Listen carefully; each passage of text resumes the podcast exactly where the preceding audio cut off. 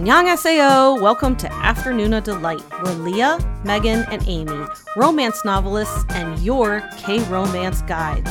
So grab some tteokbokki and listen to your new favorite unnies. Hi everyone. As you might be able to hear, we are neither Amy, Leah, nor Megan on this podcast. And instead, they've left three of us guest hosts in charge. What were they thinking? So I don't know whether to be very excited or scared. We will see how it plays out. But let's all introduce ourselves for those who might not know us from previous guest host slots. I'm Sarah. I'm a British born Chinese K drama fan and I blog reviews on www.kdramathis.com and I post on Instagram and Twitter at kdramathis. I'm a longtime fan of the show, a patron, and I've also guest hosted on previous podcasts like Hometown Cha Cha Cha, 2521, and Extraordinary Attorney Woo. So for this podcast, I'm joined by another two guest hosts that were part of the Extraordinary Attorney Woo podcast as well, but part two section, where they looked at how the drama handled autism. So on that, I myself, and I introduced myself in this way in, in Extraordinary Attorney Woo Part One, which was I was part of, that I'm myself neurotypical, but I'm part of a mixed neurotypical and neurodiverse family and consider myself an autism ally. And which to me is meaning that I'm learning every single day how to be a better ally. I recognize my own neurotypical and ableist biases and I connected with uh, our two guest hosts on Twitter, and I loved their posts on Extraordinary Attorney Woo and found them really illuminating, and was so stoked when they agreed to join the Nooners for a, a guest host podcast on Extraordinary Attorney Woo. And it's been one of my favorite, and I'm not saying this, you know, to butter you guys up, it genuinely is one of my favorite podcasts to date because I learned lots and lots from you and I was actually keen to learn more. I was sad that it was only an hour long and it finished for me, it finished early. So if anyone hasn't listened to it yet, I really encourage you guys to. So then after that, I said to them and the Noonas that I could easily, you know, talk more and listen more. And so then we thought, actually, let's do an extra pod on these topics. And we wanted to pick a topic on autistic coded K drama characters. So here we are, and let's meet our other guests. So, first of all, we've got Francisca. Hi, my name is Francisca.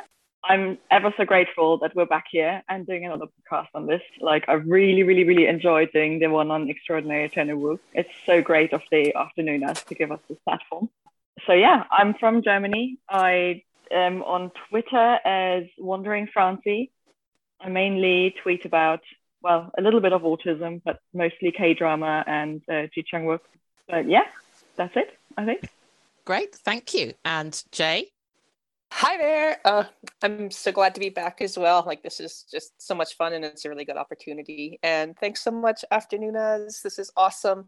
Yeah, I'm Jay. I'm on Instagram and Twitter as Hallyu Lyrebird, and I'll spell that out for you. And I won't go into the big discussion of what a lyrebird is. You can listen to the Extraordinary Attorney Woo podcast for the big discussion about lyrebirds. But anyway, H A L L Y U L Y R E B I R D. And I basically like tweet and post about um, K dramas, uh, C dramas, K pop. I'm seeing Stray Kids tonight.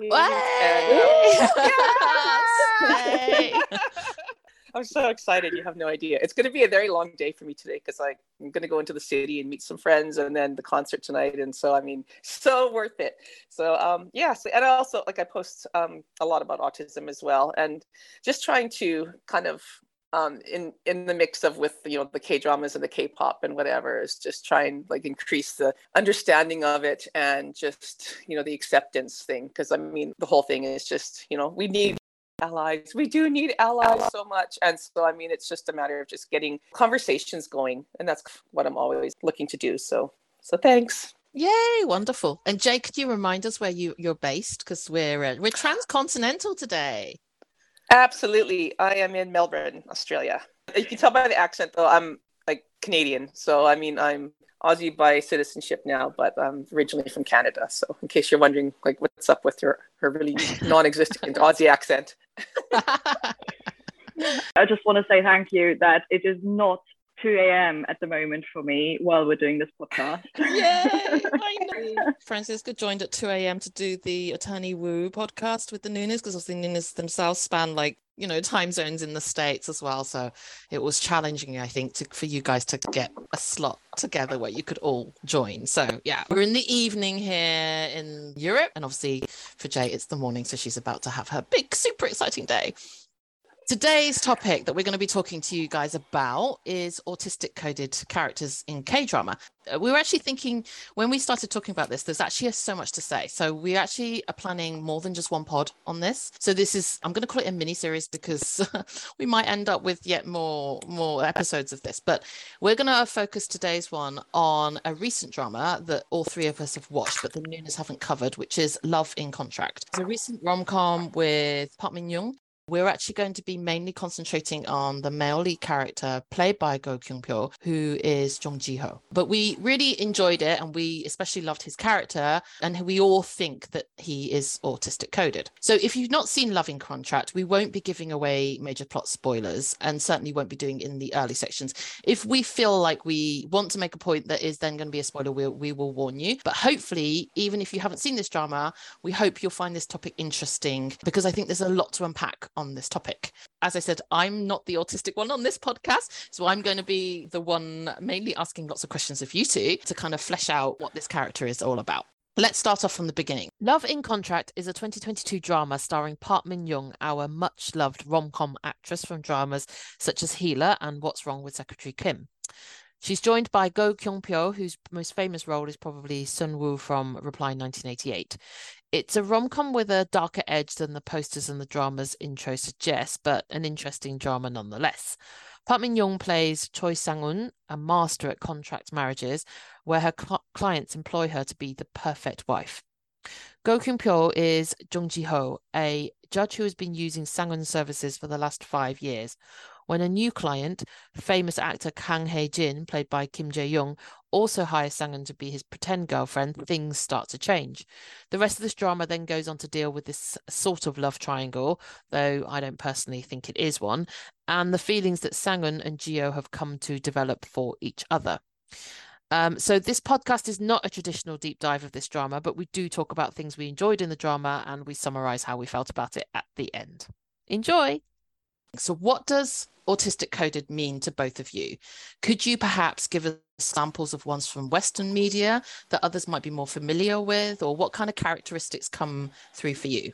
I think the first ones that comes to mind is The Fabulous Destiny of Amélie Poulain.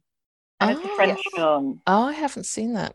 Oh, okay, oh, really? Cool. No. It's from like 2001. Ah. Um, that's like the first one that comes to mind for me when when I talk about autistic coded characters in Western media. But I mean, we don't want to go into these things too much. I think for me, autistic coded is used for characters that aren't in quotation marks officially autistic. The writer or the director or whoever the media haven't said like, oh yeah, this isn't drama about an autistic character. He's autistic. No, no one in the drama says he's autistic or she's autistic, but you can still tell from the character traits they have, from the behavior they show, and from you know what person they are. You can still tell. That's what for me autistic coded means. How I usually use that label I think in terms of how I see autistic coded, it's basically that autistic people can see themselves in the character. They mm. recognize and it resonates with them, and that they see traits that are similar to things that they, they do, just ways that they that the character moves about in like everyday life how they interact, how they're portrayed on screen or whatever, that it just really resonates and hits home and the and the autistic person's hey, wow, okay, I recognize this. This this is me yeah. up there. Like, I can totally see this.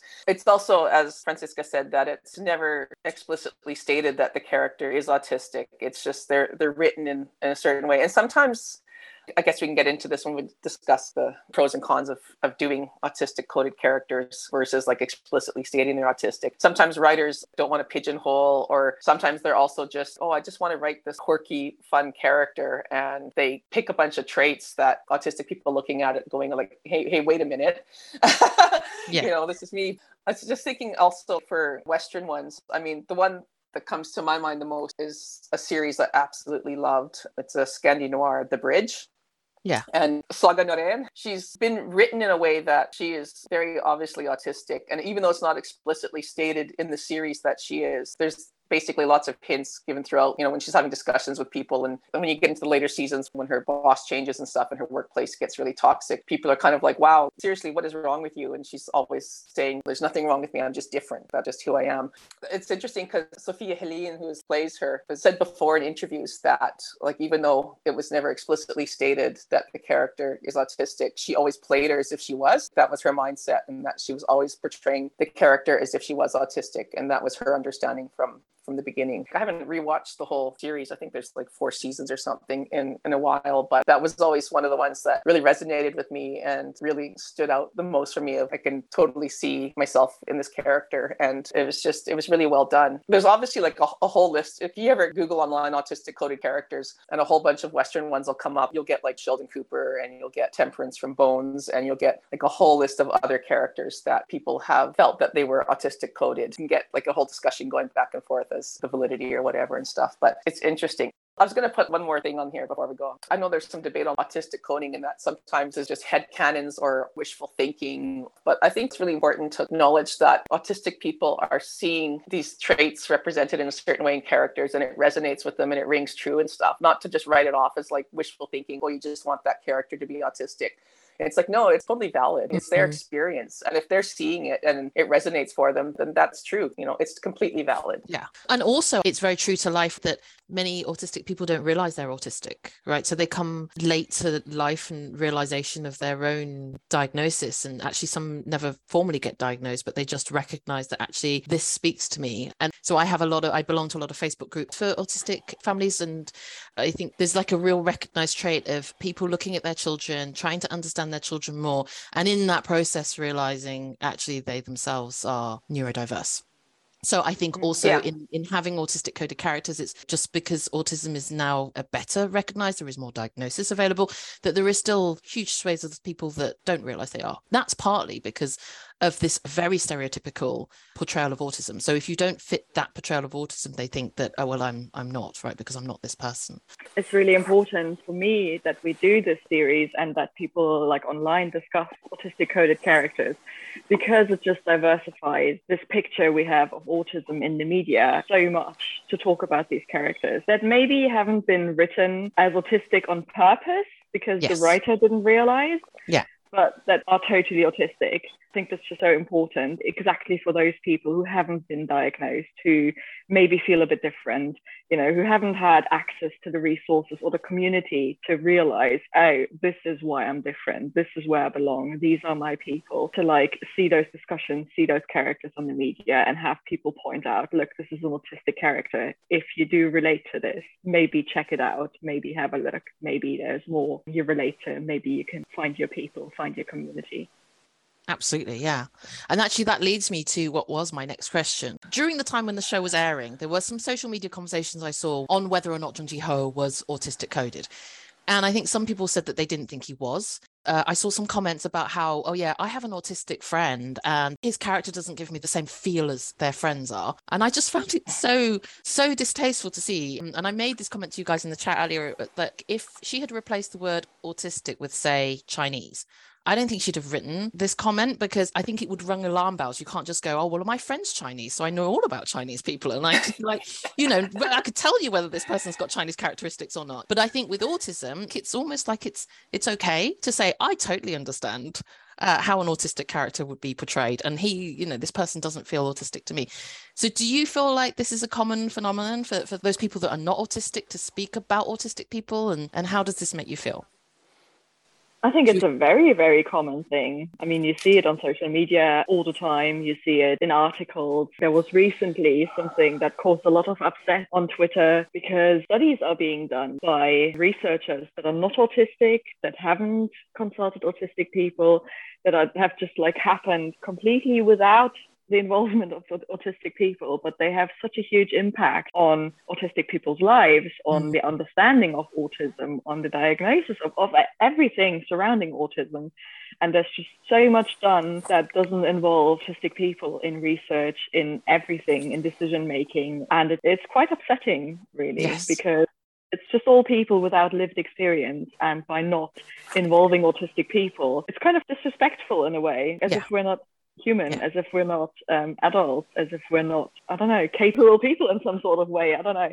No, I Um, com- I completely agree with you. And actually, I would go as further to say that that is actually almost a deliberate act, right? Because it's actually about saying it's about othering people. Because if you look at that history of Asperger's themselves and the whole Nazi-related history of of how autism and the kind of theories on autism and the, the characters that were involved, I think it's actually a deliberate act, right? To to other autistic people and say that they are not the same as us, and therefore we don't need to take their opinions into account because they are not human like others are. It's only in discovering some of that kind of history that it's just realize how much of the current modern day diagnostic tools and how the medical profession thinks about autism is still so heavily based and influenced by all of that early thought. And it's really frightening, really frightening.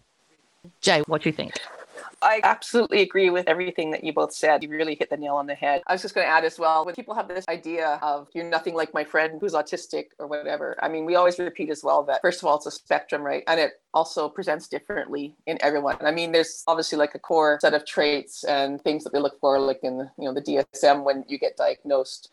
But if people are like, oh, well, I have this friend who's autistic and you're nothing like them, you're first of all denying the person who's in front of you, but also it's just such a stereotypical limited view. And it's it's really unfortunate. I mean, because everybody is is so different. And two of us in this house who are autistic, and it's just although we're similar in many ways, we're also very different. And it's also eh, you know it would be disservice to each of us to say like, oh, you're nothing like you know your daughter, or she's nothing like me, or whatever. And it denies who we are, and it denies our very humanness, as you were saying, like who we are as people. It really bothers me as well when it extends to you know the medical profession and as we were saying this whole thorny path with assessments and diagnostics. And just like for every psychologist or psychiatrist or whoever is doing assessments who's you know who's kind of knowledgeable and on board and kind of like has a, a wider understanding of autism there's also so many that are still really almost decades behind in their views. And just as a personal story when I was diagnosed with the clinician I was seeing, ironically, for like anxiety and depression, but he was kind of like, You're so obviously autistic. This is just not even a question. But when we were talking about it later, he said that he has colleagues who, if they were assessing me, one would say, Definitely you are. And another would say, There's absolutely no way you're not. So this is just the thorny issue, right? And you see this on Twitter so many times as well, where autistic adults who are trying to seek formal diagnosis and trying to go through the assessment process are being turned away by narrow-minded clinicians who are kind of like no you don't tick the boxes of my narrow definition of how autism presents in adults. And so you're not like it's so unfortunate and it's, it's really problematic. I mean this is what happens when working with these kind of like really fixed rigid ideas of what autism is how autism presents and these kind of stereotypes. If anything more discussions like this and more ways of looking at how different we all are will just hopefully help this Yeah, absolutely. Well said. Right. So let's deep dive Jung Ji Ho. So, Francisca, when did you first think that Jung Ji Ho was autistic coded? Was it obvious to you from the get go, or was there a specific character trait that makes you think, ah, like he could be autistic? I was thinking about this earlier um, when I looked at the question, and I actually think I got spoiled on this one on um, social media before I even started the drama. because the dramas when they usually air i'm still at work so i often like see comments on twitter before i get you know, manage to get home and actually watch it. But yeah aside from that i think even if no one had told me i would have noticed within the first five minutes or something like that the first few episodes are just full of comments being made about his behavior about his character it's actually hard to believe that the writer didn't know because they're Mm. just saying so many things. He's described as a bit special, as frighteningly quiet. He's like incredibly blunt. There's this one scene in the restaurant where he like eats the soup and he's researching the recipe on his phone. The owner of the restaurant comes over. Oh my God, do you love the soup? Do you want the recipe? Do you want to like make it at home because so good? And he just says, Oh, well, no, the taste of something something is way too strong in this soup. And I guess the ingredients might be fresh, but I'm just looking how I can make this better at home. it's just like such a very stereotypically autistic thing to think of someone as very blunt and not very polite. But yeah, it's it nailed it in this little scene for me. But I mean, there's so much. There's the conversation training he attends. His boss keeps commenting on his social skills and how they're like a hot topic at court. how his job is actually in danger because he's so asocial and he doesn't like interact with his colleagues and things like that. But I mean, the most striking things actually in the first few episodes are when he himself says things like, people get annoyed usually when he speaks. Yeah. So he doesn't. Yeah. Or he says that it often goes wrong when he says something and he doesn't really intend it, but somehow he upsets people. And so, again, he doesn't speak very much. I think those were like the most striking things from the first three episodes. Yes, I totally agree. I think he has a line, doesn't he? Something like he's learned that silence is the best way to either not reveal too much about themselves or just not upset other people. So he's Yeah. Yeah. yeah he's yeah. chosen that uh, as being the safe way or the safe Yeah. path to get through his Yeah. uh, his his life and his career.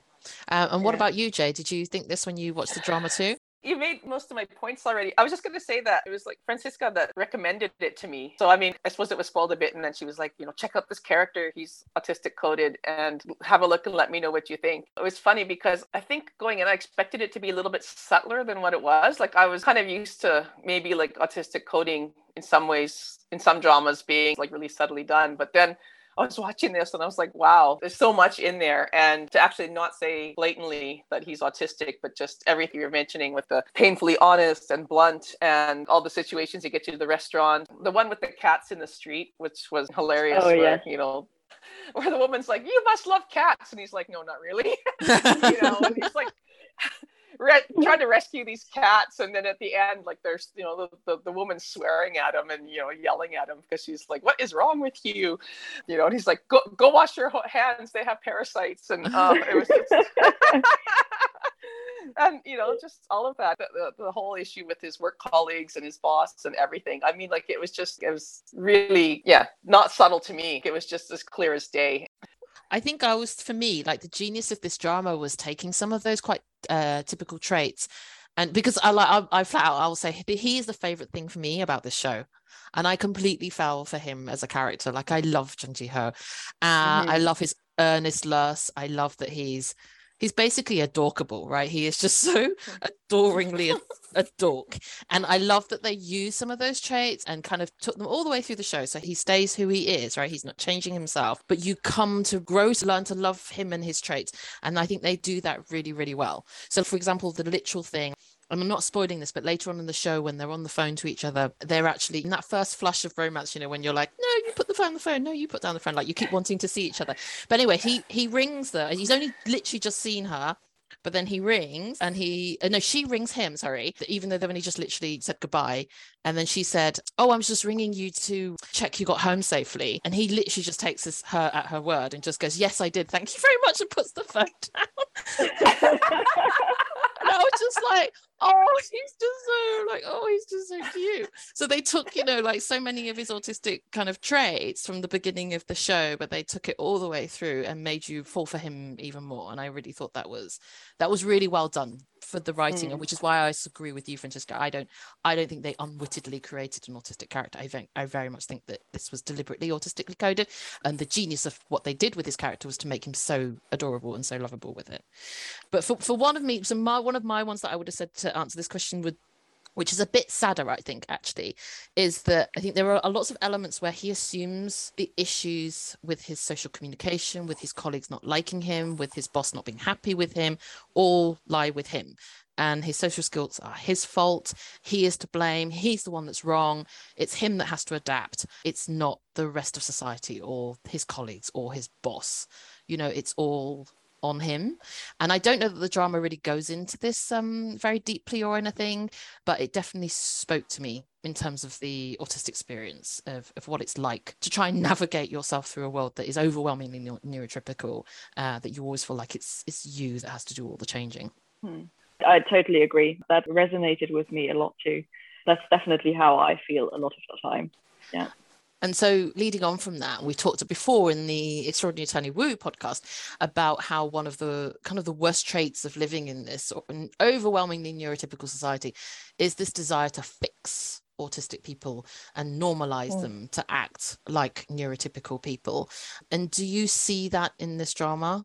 this is kind of getting on to the bit with the boss and with the counselor and, and everything. I mean, the whole idea of you need social skills training and the boss always pushing him to socialize more and to, you know, make more of an effort. This is holding you back from promotion. This is holding you back from your career. It's always on him that something flawed and wrong and that it has to be fixed.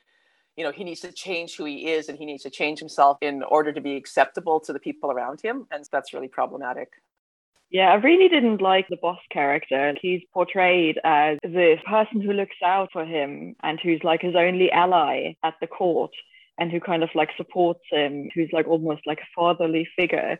But actually, I found him in his language quite abusive. Mm. He says mm. things like, Are you a sociopath? And are you normal? He says, You've got a terrible personality. He's just, I mean, I'm not saying this, this is like an unusual behavior from someone of like his generation, mm. but I don't think this ever gets addressed yeah. in in the drama. There's even like the the scene in the hospital where he says some of these things. You've got a terrible personality. Maybe someone did want to kill you. You know, like I mean, because you're such a terrible person. And I was shocked at that. Yeah. But the whole scene is written with Jiho kind of laughing it off awkwardly and thanking him for being so concerned about him. And I just thought, what, what did I just watch? and it's just never really discussed that that is not okay behavior that that is not supportive that that's totally abusive Absolutely. Yeah, I agree. And actually, it's really interesting because I think for me, so there was shades of kind of the reason why I found the dad in Extraordinary Attorney Woo a bit problematic, even though he was portrayed, I think, to be a good dad. And, and in some ways, he, he was. But there's also, for me, a slight intersection of cultures. So, Asian parents for me, and obviously, I have I have Asian parents. I am myself now an Asian parent and kind of like confronting my own childhood neuroses. but I think there's an element of his behavior being seen as a good thing right? So mm. caring for someone sometimes in an asian parent context is basically just telling them all the time what their faults are. Was i constantly told by my mum i was fat? Yes constantly. Was she also always flipping feeding me? Yes totally she was. So there's like all of this like contradictory thing of being an asian parent but they're just they're so so blunt with your faults what you need to do to fix them. And there's an element of well i'm responsible for you and you are responsible for us as a family right? You represent us as a family. So you're not just in society as an individual you're representing us as a family.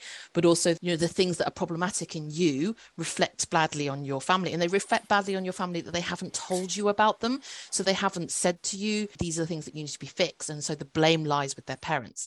And i think in some ways what they're trying to portray with this character is that even though his boss is not his father isn't it really cute that he kind of considers jiho like his son? Like so much like his son that he has this paternalistic attitude towards him that he wants to fix him so yeah i absolutely agree with you know all the points you're making i think that's why it's kind of been written like that because it appeals to asian audiences that this mm-hmm. is the mm-hmm. way you show love to someone by basically pointing out everything that is wrong with them and telling yeah. them to fix it yeah, yeah yeah absolutely that is really interesting. I didn't know that because, um, yeah, I don't have that cultural background. I just noticed there is this scene where I just thought it was really unhelpful. Obviously, in a lot of situations, it's just them two. So, you know, okay, fine, you want to fix them. And if you want to be blunt about these things, it's just between you guys, you know, like you're in the room together, there's no one listening in or something, no one else hears. But then there's the scene where the boss and some other judges they meet Jiho and Sungin, who are just on their way to a date, and the boss invites them to join them for a few drinks, and then just makes all these comments about, you know, like there's like a quick silence and he's like oh yeah he isn't interested in other people. He doesn't socialize. That's why the silence just now is so awkward. He just makes all these assumptions. He doesn't even give jiho the the opportunity to answer for himself and to say something and to maybe even uh, you know i mean you don't know maybe even accept the invitation. He immediately launches into this monologue about his social skills and how he never interacts with people. And he just basically badmouths him in front of the other judges yeah. And I just thought this is just unhelpful. You're making it worse right now because Sungin, Sungin is the, there. She could like fix the situation. And I mean, he knows that she usually fixes the situations. Yeah. But he kind of preempts all this. Doesn't even give him the chance to better his image and to be social and to participate in the situation. And I just thought that's so counterproductive. I think that's a really good point. It's definitely mm-hmm. Obviously we've got uh, we talked a little bit about having autistic coded characters. And jay you mentioned before that there are pros and cons to having an explicitly autistic person one that is autistic coded. So what for you are some of those pros and cons? I think there's a bit of a, a, leeway and stuff here that you've written a character and they're autistic coded, but they're not explicitly written as autistic and they're not out there as autistic. First, I think it gives a little bit of freedom in how they're portrayed, in that I think people are, when you say autistic, as we mentioned, people are expecting certain traits or stereotypes and they're expecting a character to act a certain way and be written a certain way. And whereas if you never mention that, but you put the traits in, it gives a little bit more freedom in the portrayal and how they appear on screen and in how people interpret them as well. Because I mean, then it leaves it open for interpretation. And we've seen like online, there's discussion of this character is or this isn't or whatever.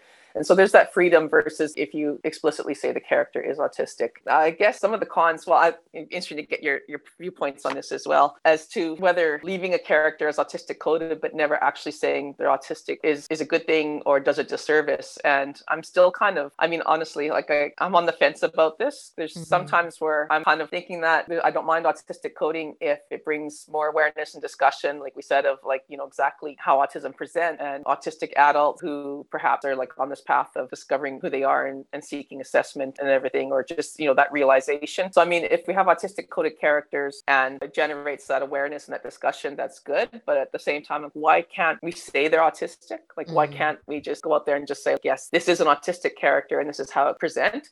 So I mean, honestly, I think some days I'm no, I'm okay with this. This is good, and then other days, why can't we be more open about this? yeah, and why yeah, can't yeah. we be more proud of this and just say like, this is an autistic character? So I mean, it, it goes back and forth. So. But I mean, I would say that sometimes I, you know, I mean, I'm still not sure about this, if this was actually intended or not. I, mm. I, I, really can't tell. Maybe other people can. I, I want to give the writer the benefit of the doubt. And I'm sure there are a lot of dramas where we've got autistic coded characters where the writer potentially genuinely didn't realize. Yeah. They just wanted a sort of introverted, slightly awkward character or slightly quirky character or whatever, and they chose those traits. And they didn't, you know, they've maybe never come into contact with autism or autistic people. I mean, that's totally possible, right? So, you know, I want to give people the benefit of the doubt that they actually didn't know and actually did it accidentally, so to say. Yeah. Yeah. It's not just about not being open about it, but it might just happen that they really didn't know. One of the drawbacks of it is though that we don't get fully developed autistic characters in a way. Mm, yeah. So certain things that an autistic person would experience in their daily life if they don't contribute to the story they would be left out if it's like not an explicit character. Like in Extraordinary Attorney Woo we had those meltdowns and they weren't actually always essential to the story. They didn't further the plot or something like that. Yes, they were kind yeah. of an extra that made her a more fully developed character. But if they had been left out that would have been okay for the story Mm. Whereas if it's like an autistic coded character and it's actually accidental, such things would not happen. Yes. So mm. one of the examples I think in Love in Contract with Ji Ho, there is this scene later on when Sung tries to like encourage him to be more social and to be more attentive to others and like that. And they go to this golf match Oh yeah. He's super attentive to her. You know, he like there's like a ball that goes into a bush and he immediately runs after it before she can even get herself dirty or something like that. And he fishes it out of the bush and it, you know, he gives her things and he makes sure she's warm enough and all these things. And he's super, super attentive the whole time and he's super, super nice. And everyone notices that he's being super social and super nice and super attentive. What was missing for me after that scene was, I mean, obviously, the experiences are very varied, but for me, this would have been exhausting. Mm. This would have depleted mm. my battery a lot. So afterwards, I would have had to recharge. I would have had to have some downtime. I would have had to be by myself, not interact with people. Something like this in this K drama wasn't portrayed. It wouldn't like contribute to the story very much. It wouldn't further the plot line. But to show it would have made him a more fully developed autistic character, if that makes sense. Yeah, yeah, it does. Yeah. And for me, actually, from that scene, similarly, he downs an entire drink that is really foul tasting, apparently. So, like, none of the other characters want to drink it. And I did think, you know, like, how common it is for autistic people to have sensory things around things that they eat and taste. I was thinking, like, how likely is it that if all the other people around that room cannot handle the taste of this cup, that he could, or maybe it was just like, okay, this is a sign of how much he adores her because he's like, he's just Yeah, going to die. I think that's what it was. Yeah. yeah yeah.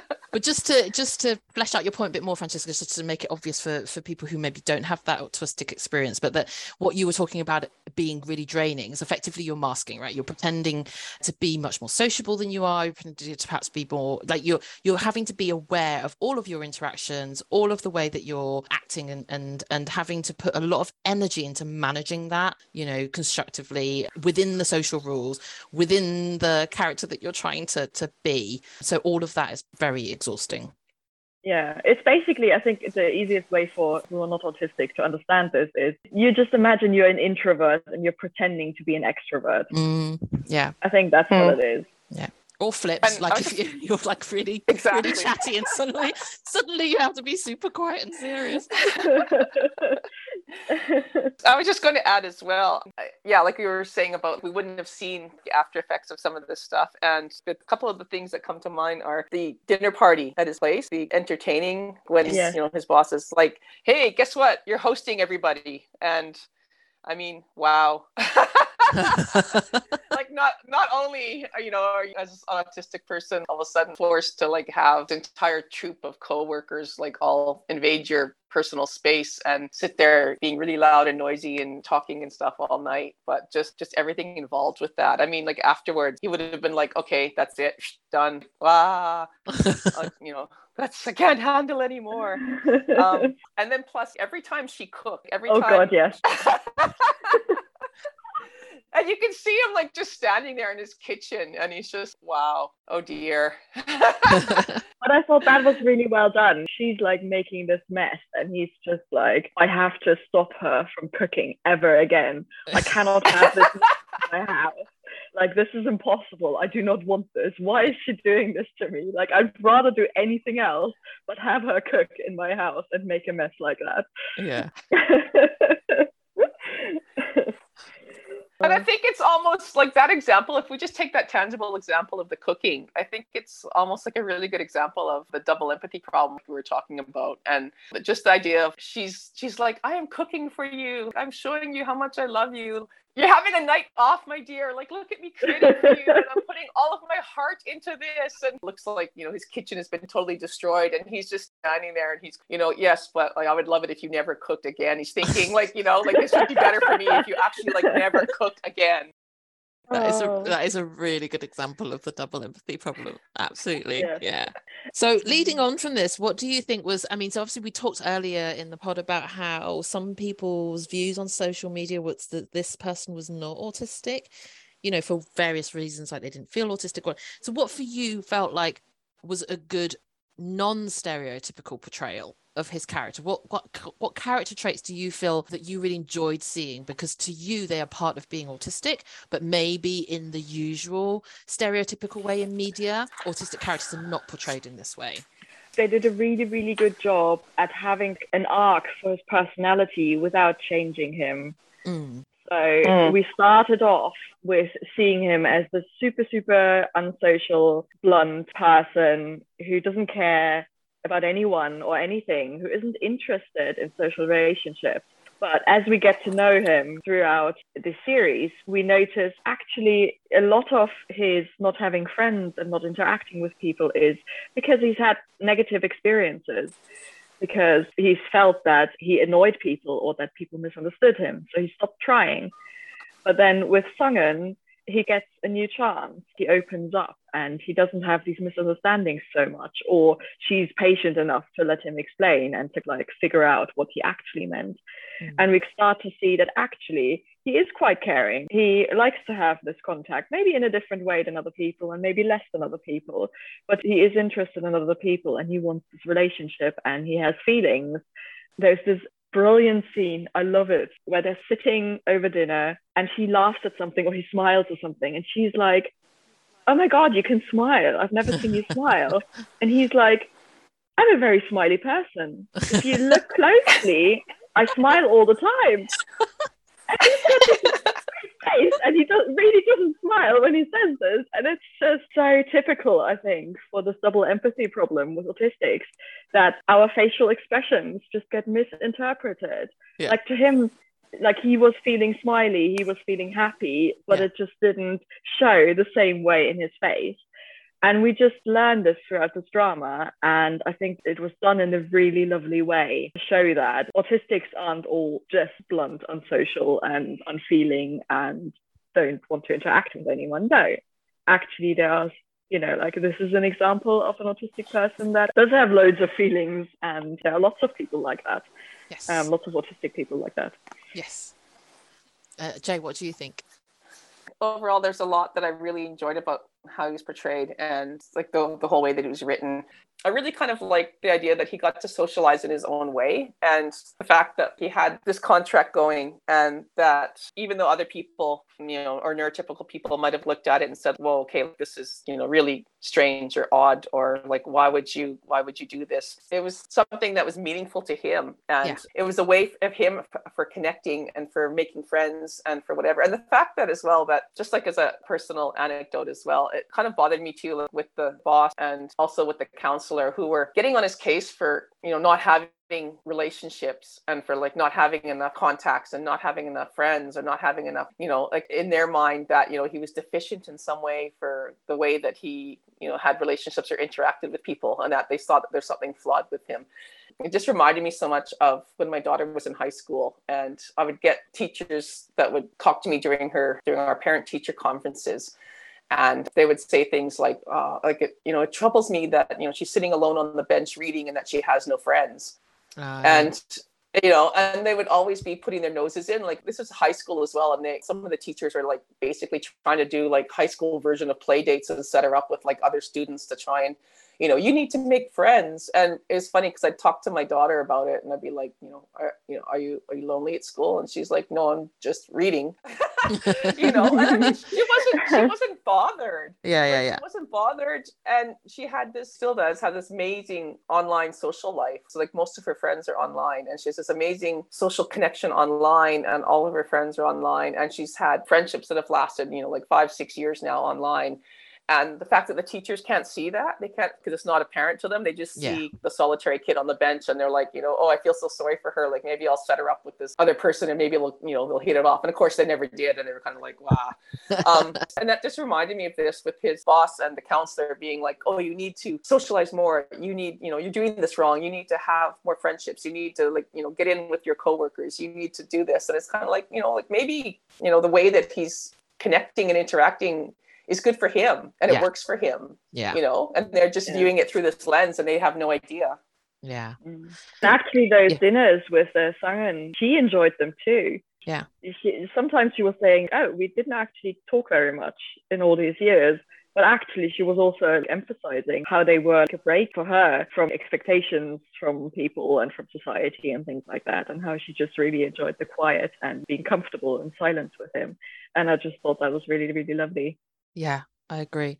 I think I think for me it was because you talked about acts of service being your love language, Francesca, and I think it's very much his love language. You know, all of the many things that he did throughout the drama to show that he cared for her, looking through security footage, like endless hours of it, and always knowing what her favorite meal was and cooking it for her at various points in the drama when he felt like she needed him to show her his love. And I think that often that's portrayed as not being very common that you know autistic people don't care about other people they don't empathize with other people and they won't understand what they need. But actually you know we see throughout this drama he is really really oh how can i say like uh, attentive to her needs and what uh, you know some things she doesn't even directly tell him he's just noticed and then he just brings it on himself to to help her in in his own little quiet way. And i thought that was really lovely I think that for me is something very autistic that I do and that I've seen in like other characters and other people.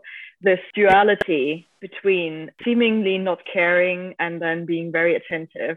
So when Mm. you're not interested in people or you're not emotionally invested with them or they're not your friends, the colleague, he doesn't know anything about them. Even if they did something in front of him, he wouldn't notice because he's so focused on doing his job or doing Yeah. something else and his focus is somewhere else.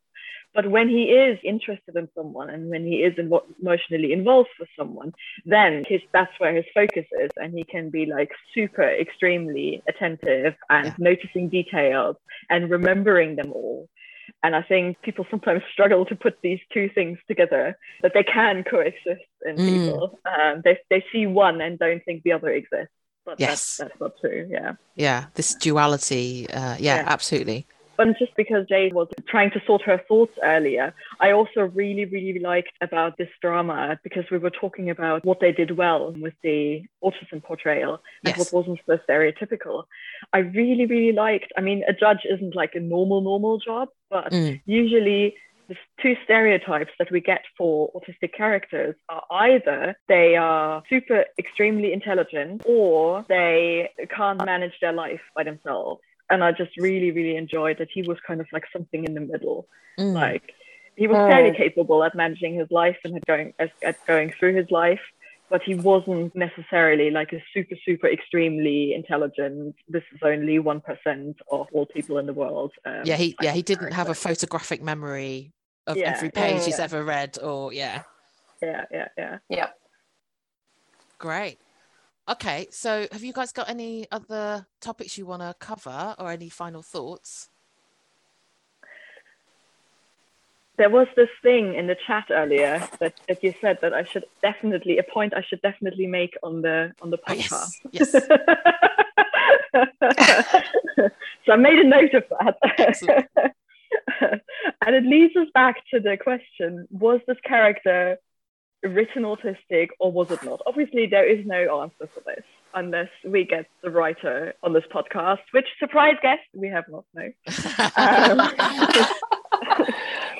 so I said earlier in the chat that actually I'm so torn whether this was accidental or not, but I somehow feel that if he had been written as an autistic character on purpose, that he would have been way more stereotypical than he was in the end. I th- Mm. thought he was written in a very rounded and balanced way that you don't often see in purposefully autistically written characters. Yeah. If that makes sense. Totally. Mm. Because Yeah. when people think like people who don't who haven't had much much contact with autistic people or who haven't read much about it, they obviously it's quite normal have this very stereotypical picture of what autism looks like in their head. So if a writer goes and says, "Oh, I want to write an autistic character," he's obviously, if he hasn't really read up about it, going to go to those stereotypes. And I just feel like this character, there's so much in there that isn't very stereotypical, but um, represents a lot of autistic people. I almost feel like either a writer who knows what he's doing and who knows a lot of autistic people, or he just took a person in his life that no one knows is autistic and kind of like based the role of that or something. I don't know. Yeah. Mhm. Jay, did you have anything you want to to raise? Um, You don't have to, No, by the I way. We can we can cut this bit out if you if you don't. I don't want to put you on the spot. It's just it's just in case you had something I didn't want to. I wanted to make sure that you had the space to to raise any final points. um, yeah, no, I think uh, I'm trying to think if there's anything I want to raise. It's probably you can tell. I'm, I'm so glad we're editing this.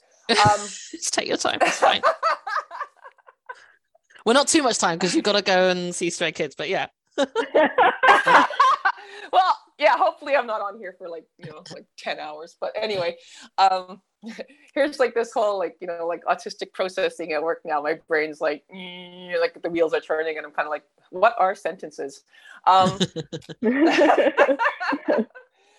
uh, when I'm put on the spot like this, I often can't even think about the question anymore. I just think about things like, oh my God, I need to like say something now. Oh my God, what is the answer to this question? oh my God, everyone's going to get annoyed with me because I'm not actually answering the question.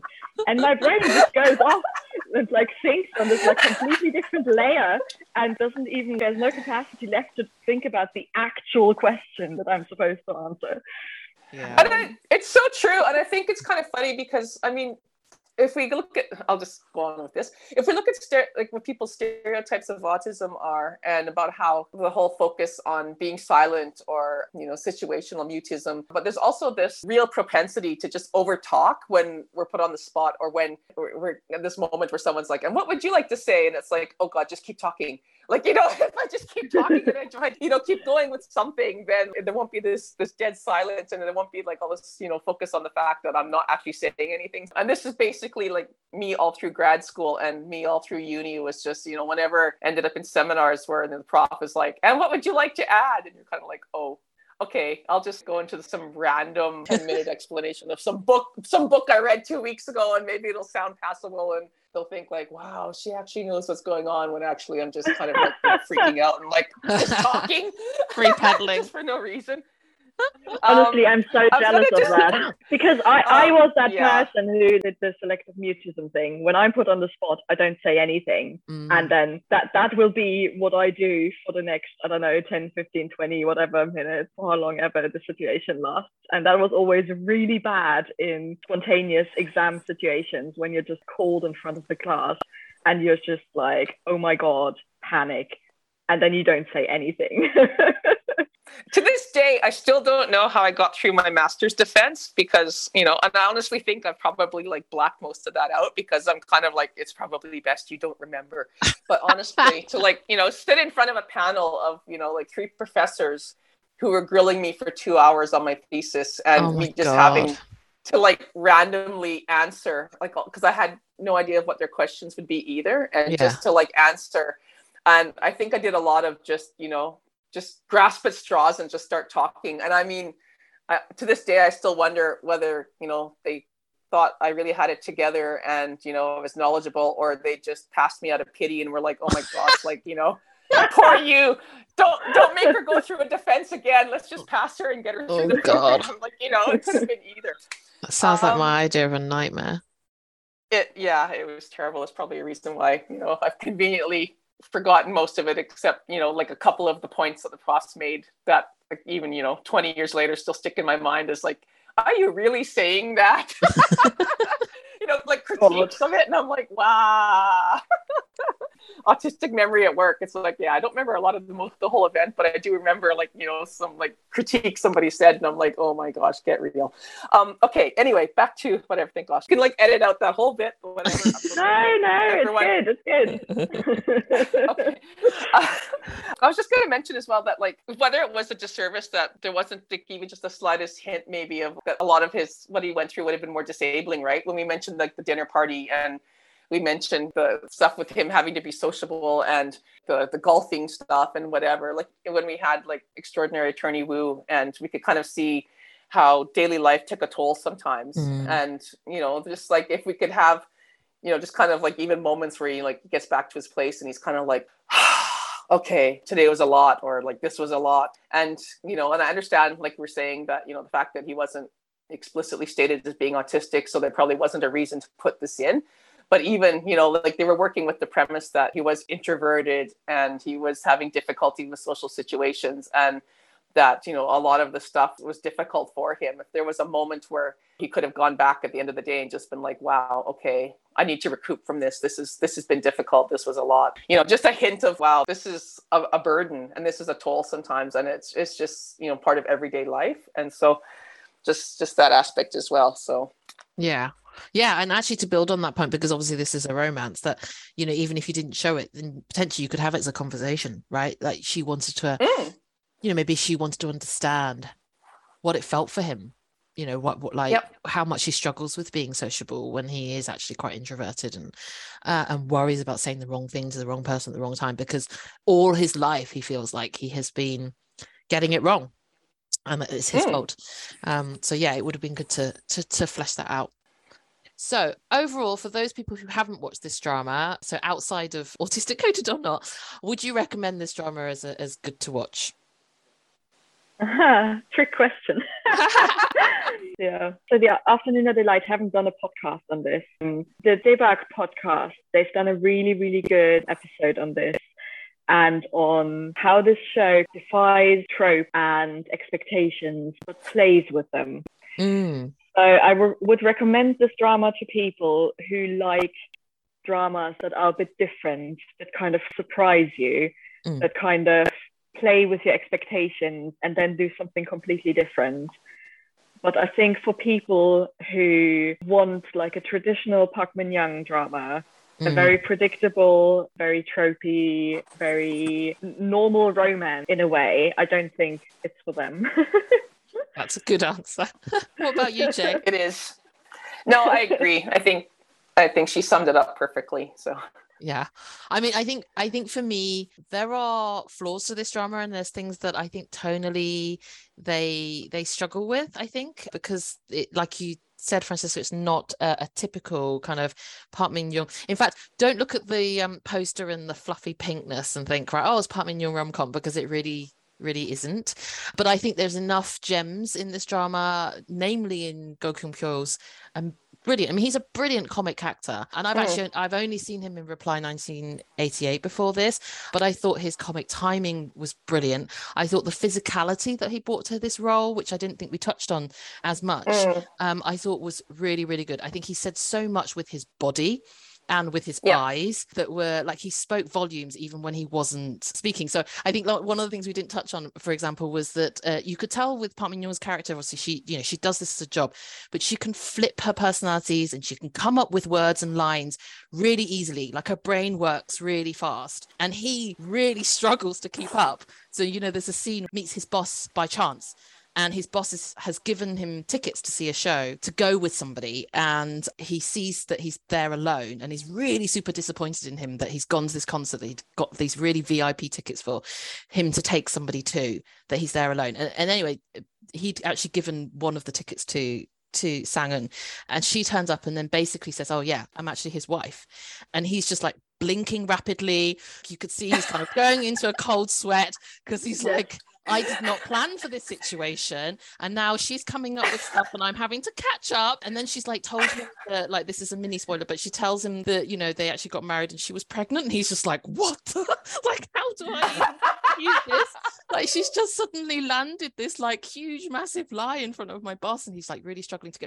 But he has no words of dialogue, right? That's all Yes. in his face. It's all in his body reactions. It's all in his physical. I thought he was just genius in this role. So I loved him for that. I actually genuinely think he, him alone is worth watching it. But I also really love the character of Guang Nam, who is a out out gay character although i Mm. personally wish they'd gone a bit further with his arc but anyway at least he's out and uh, and Yeah. has it and has and has an experience and we have a bit of a character arc for him but they also have him and Park Min Young you know they have such a you know a gay bff relationship with each other i love it um so i think Brilliant. me, those two reasons was. alone were, were good for the drama good, worth watching what I really, really liked about this drama, I really like dramas about flawed people who are searching for love. And this Mm. drama was full of them. I mean, we had the three leads, we had the gay boyfriend. They were all people who were struggling in life, who had trauma in their past that they were kind of trying to overcome. But they were all kind of like in their own way looking for love. And they were all making decisions that were not good decisions. I mean some were very good some were not so good. Just was so human and so relatable. And to just like see them somehow succeed in the end. Maybe not have like 100% overcome all their struggles but found some sort of happiness and some sort of peace with it, with themselves with their struggles with their family with whatever. I think yeah if people are into dramas that do that this is a very good drama for that Right. Yeah. So we're going to leave it there today. I hope you guys have enjoyed our podcast and um, learnt some things. I've learnt tons. So thank you so much again for your time, Jay and Francisca, and sharing your experiences with us. Uh, I've definitely found it super illuminating. Uh, and we've actually got more to discuss. So what we hope to be doing is looking at potentially other autistic coded uh, characters, uh, most particular Noh Ji-wook uh, played by uh, Francisca's uh, favorite oppa, Ji Chang Wook, in uh, in Suspicious Partner. We're also looking at Semantic Error and possibly other dramas. So if you've got other dramas that you think you might want to hear, like you think, oh, actually, I've always thought this person in this drama is autistic coded. Feel free to message us via the Afternoona Delight uh, social media channels or Afternoona Delight podcast at gmail.com. And uh, we'd be very happy to cover them. So until next time, we're just leaving you to say Adios.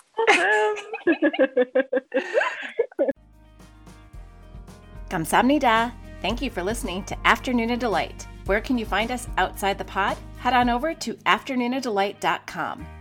That's A F T E R N O O N A D E L I G H T dot com. You'll find links to all our social media, our book recs, K-pop and K-skincare recs, and if you want even more Afternoona Delight, because really who doesn't, you can join our Patreon where you can choose the patron level that's right for you. Join in daily K drama conversations, listen to bonus podcast episodes just for patrons, and participate in our monthly live K drama support group via Zoom. We can't wait for you to be a part of the community. Until next time, annyeong!